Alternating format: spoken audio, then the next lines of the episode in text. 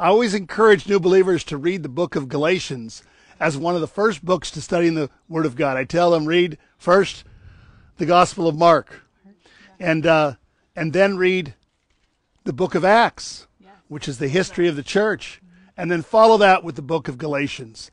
It is the Magna Carta of Christian liberty. I have seen your love shine brighter than the sun. I have seen you change the world. Hi, welcome to Light Words with Pastor Scott Huffman from Lighthouse Church Ministries. Today's message is Living the Life of Grace. Opening scripture is John 1, verse 16, reading from the Passion. And from the overflow of his fullness, we received grace heaped upon more grace. Pastor Scott is joined with his wife, Marilyn, and oldest daughter, Kelly. Enjoy. You know, grace is an interesting word. In the Greek text, it's the word charis, which means acceptable, beneficial, favorable or favored, gift, gracious, joy, liberality, pleasure, and thankfulness. Grace is really the love of God being poured out unto us through the gift of the Holy Spirit.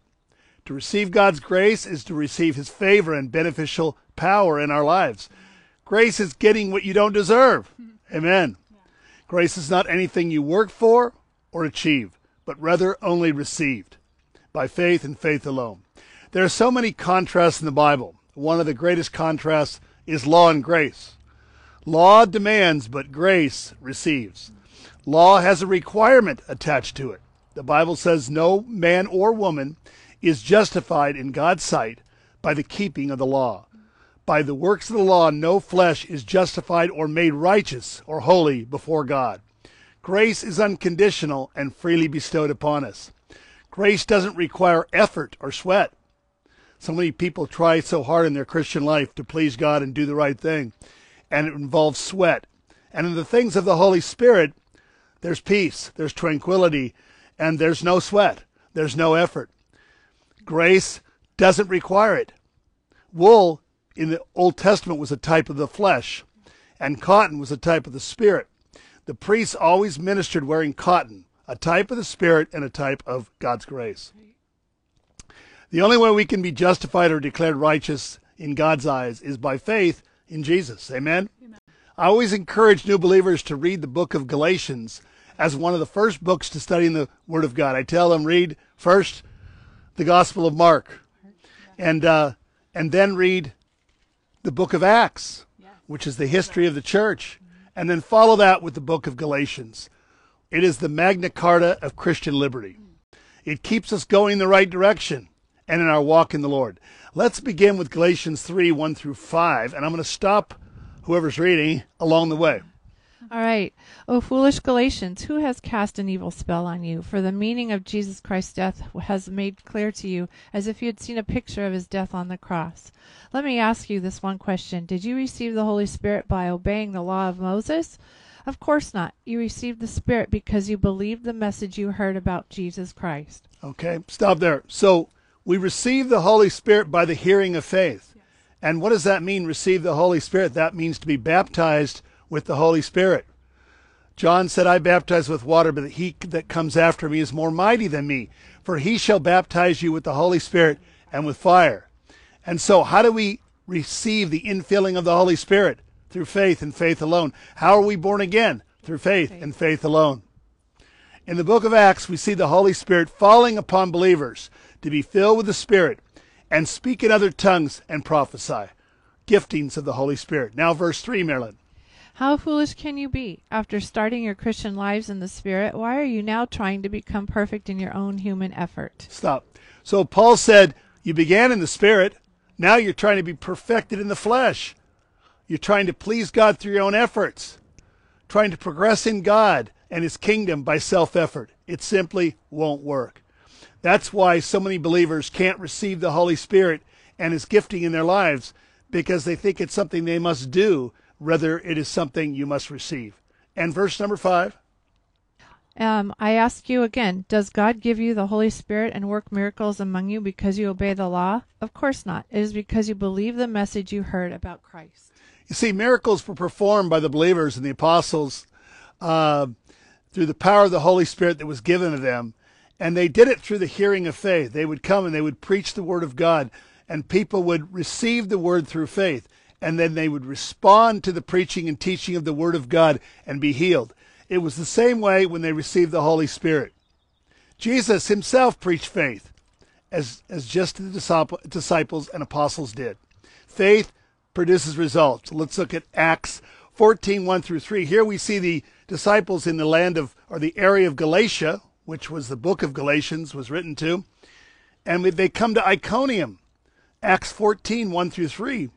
When Paul and Barnabas arrived in Iconium, the same thing happened there. They went, as they always did, to the synagogue and preached to the people with such power that a large crowd of both Jews and non-Jews believed.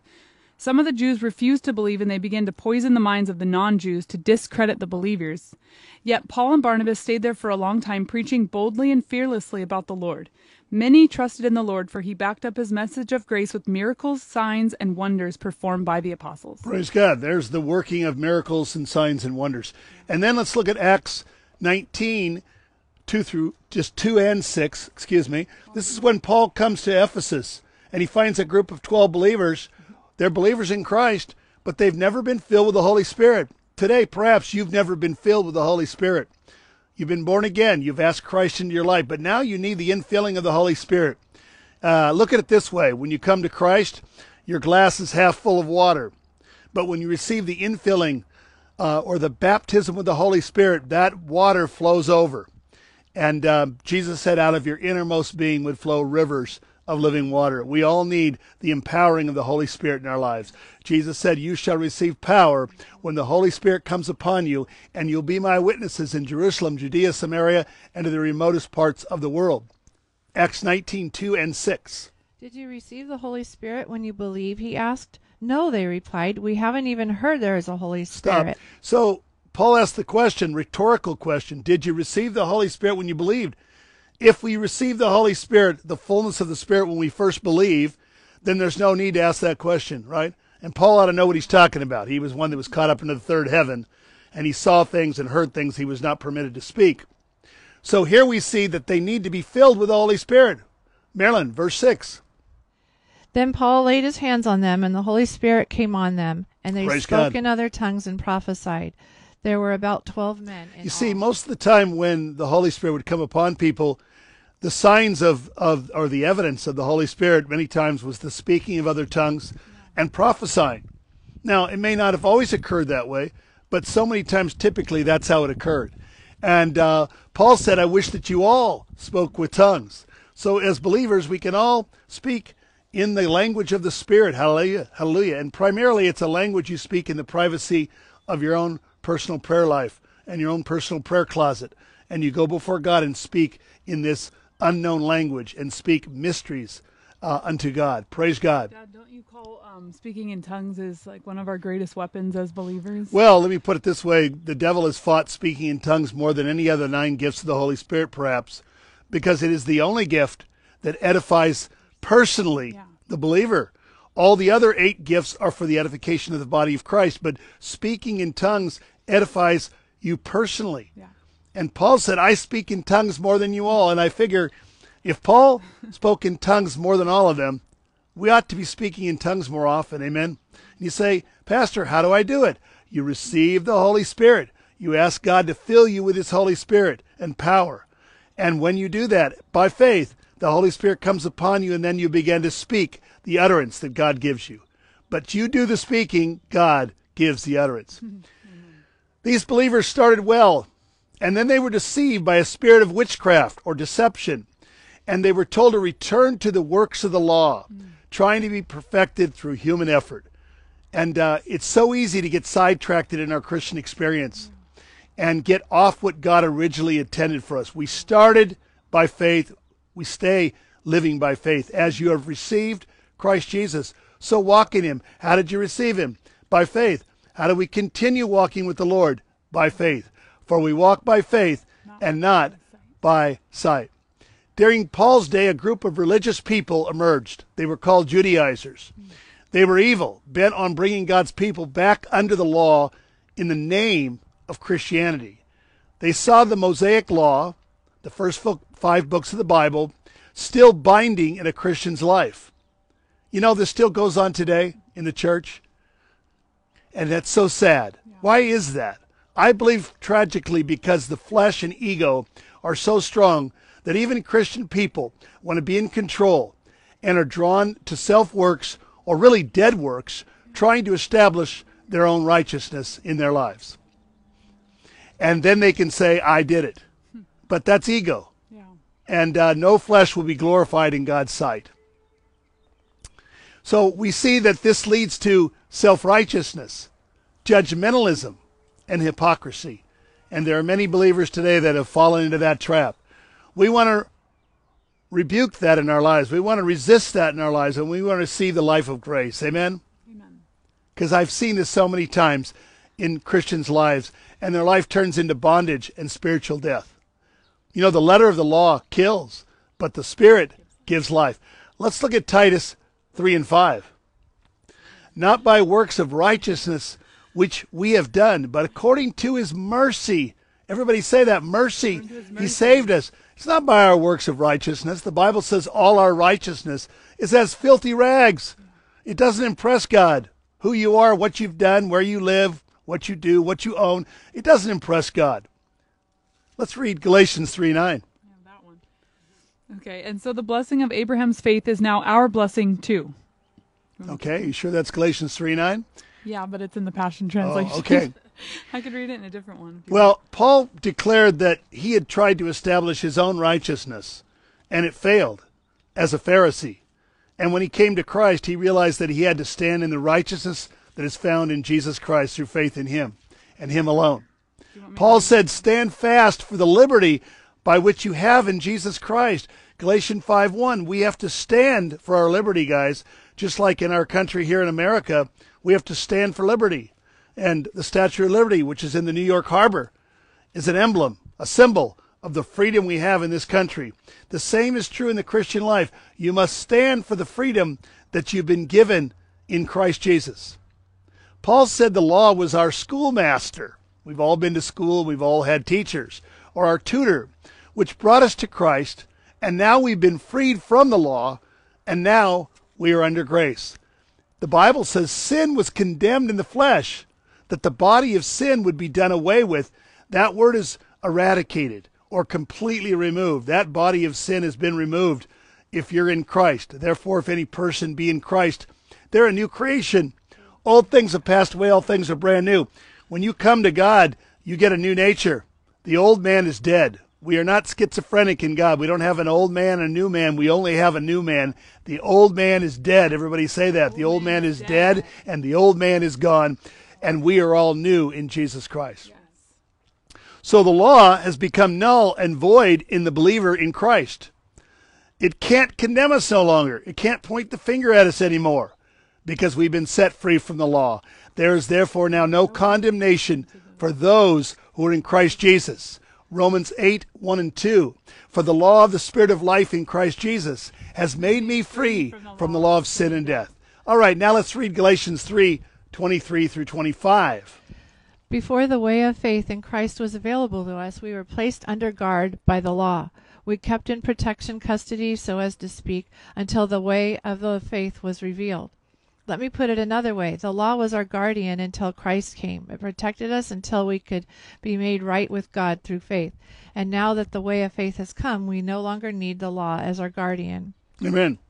The law is holy and righteous, but no flesh is perfected in the sight of God in keeping the law, as we mentioned before. And so we've been freed from the law. Isn't that good news? Because you know what the law does? It condemns us. Yeah. It judges us. But there is no judgment in Christ Jesus. There is no guilt in Jesus Christ. Now let's look at two covenants. Abraham had two sons. They were Ishmael and Isaac.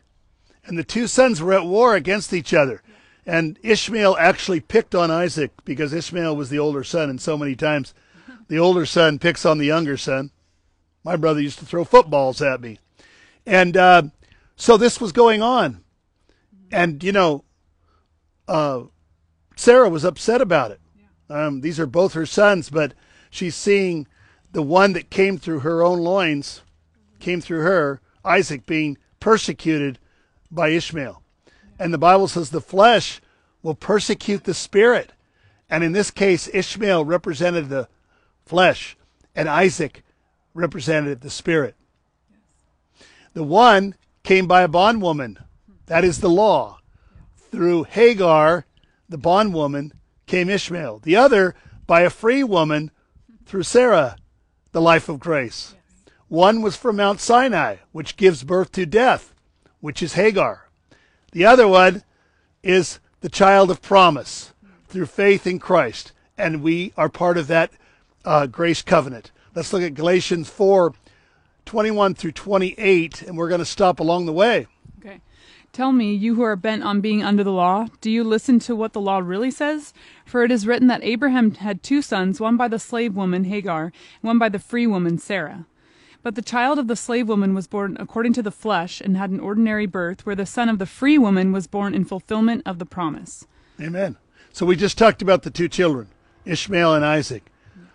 Ishmael represented the law, condemnation, bondage. Right. Isaac represented grace and the life of freedom and the life of promise. Praise God. Continue. Okay. Now these facts are about to be used by me as an allegory, that is, I will illustrate by using them. I'm in the Amplified, by the way. For these women can represent two covenants. One covenant originated from Mount Sinai, where the law was given, that bears children destined for slavery. She is Hagar. Now Hagar represents Mount Sinai in Arabia, and she corresponds to the present Jerusalem, for she is in slavery with her children. But the Jerusalem above, that is the way of faith represented by Sarah, is free. She is our mother. Amen. So we are no longer in bondage, but when we come to Christ, that bondage is broken over our lives, and we are set free into the life of grace. Hallelujah. We're going to close here. I want to give you 5 blessings of grace. You might want to write these down. Number 1, grace is freedom. Everybody say that. Freedom. Grace is freedom. 2 Corinthians 3:17 and 18. For the Lord is the Spirit, and wherever the Spirit of the Lord is, there is freedom. So all of us who have had that veil removed can see and reflect the glory of the Lord, and the Lord, who is the Spirit, makes us more and more like Him as we are changed into His glorious image. Where the Spirit of the Lord is, there is freedom. We have been set free in Christ. Keep standing fast for that freedom. Number 2, grace is divine favor, divine blessing in your life. Proverbs 8:35. Here Solomon's talking about the gift of wisdom and how that favors you in your life. For whoever finds wisdom finds life and obtains favor and grace from the Lord. Amen. And we have found favor and grace in the eyes of the Lord through Jesus Christ. Amen. Praise God. And that will never cease to continue to be poured upon out upon our lives forever. Number 3, grace is beneficial. Faith works. It benefits us. So many Christians don't get anywhere in their Christian life. They're not progressing. They're not maturing. They're not growing in God because they've moved away from grace. We need to go back to grace. Paul said, have you fallen from grace? Go back to living the life of grace. Grace is necessary for our spiritual progress, success, and advancement in the things of God and His kingdom. 2 Peter 3:18. Rather, you must grow in grace and the knowledge of our Lord and Savior, Jesus Christ. All glory to Him, both now and forever. Amen. Amen. Praise God. Number 4, grace is pleasurable. You say, Pastor, what are you talking about? It's pleasurable to live the life of grace. Yes. Do you find pleasure in God? Yes. You should. Psalm 16:11, in thy presence is fullness of joy. At thy right hand are pleasures forevermore. The greatest pleasure in life is found in knowing Christ and walking with the Lord. Hallelujah. The joy of the Lord is our strength. Praise God. Joy unspeakable and full of glory. We find our pleasure in God more than anything else in life. And tragically, we see so many people trying to find pleasure in this life, in this world, in the things of this world. And they come up short and they come up empty, missing out on the true life that's found in Christ and the power and the gifting of the Holy Spirit. And number 5, grace is eternal and will always be ever present in our life. 1 Peter 5:10. In His kindness, God called you to share in His eternal glory by means of Jesus Christ. So after you have suffered a little while, He will restore, support, and strengthen you, and He will place you on a firm foundation. You know, it's interesting. Grace sometimes leads us through difficult spots in our life. There are trials that come into our life. Don't be surprised by the fiery trial, Peter wrote, that's come upon you. And no man, no woman can avoid trouble in this life. We all face trouble. But in our troubles, in our trials, in our difficulties, the grace of God carries us. And it's there the Lord walks with us. I heard the story about a guy that was had a dream. And in the dream he saw footprints, and he saw two sets of footprints next to each other walking in the sand. And he was moved by that. But at one point in the dream he only saw one set of footprints. And he had asked the Lord, and the Lord had told him that the two sets of footprints were him and the Lord walking side by side. But he said, Lord, there was one point where there was only one set of footprints. And the Lord said, it was there that I carried you. Praise God. Hallelujah. Well, I want to lead people to Christ. Let's pray, shall we? Lord, we thank you and praise you for the power of grace. Lord, let us not depart from grace, but continue to receive the life of grace in our lives. We pray now for the lost, for those that don't know Christ. You could be anywhere right now around the world, listening, viewing this broadcast. The Holy Spirit is speaking to you. He said, today is the day. He's saying, today is the day of salvation. Why don't you invite Christ into your life? Make Christ the Savior and Lord of your life. If that's you, pray this prayer in the sincerity of your heart, and Christ Jesus will come into your life. Pray this prayer, Lord Jesus, I ask you to come into my heart, come into my life. I receive you as my personal Lord and Savior. I turn from my sins, and I turn to you, God. I want to serve you, Lord Jesus. I want to worship you. I want to read your word. I want to fellowship with you and love you all the days of my life. In your precious name I pray. And for those believers, you're a Christian, you've backslidden, you're not walking with God today. You know there's a big move of God coming. You want to be a part of it. You want to use your gifts. Come back to the Lord. He'll more than willingly receive you. Pray this prayer if that's you. I'm a Christian, God. Lord God, you know. Lord Jesus, I've slipped away. I want to come back. I want to be close once again. I want to walk with you. I want to love you. I want to praise you. Draw near to me as I draw near to you. In your name I pray.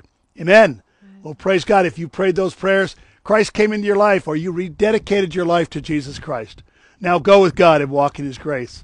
Thank you for listening to the message with Pastor Scott Huffman from Lighthouse Church Ministries. You can watch us live every morning at 10:30 a.m. Pacific Standard Time on Facebook and Instagram. Find us at lnlighthouse.org. Here are the 5 truths of grace. Grace is freedom. Grace is divine favor. Grace is beneficial. Grace is pleasurable. And lastly, grace is eternal.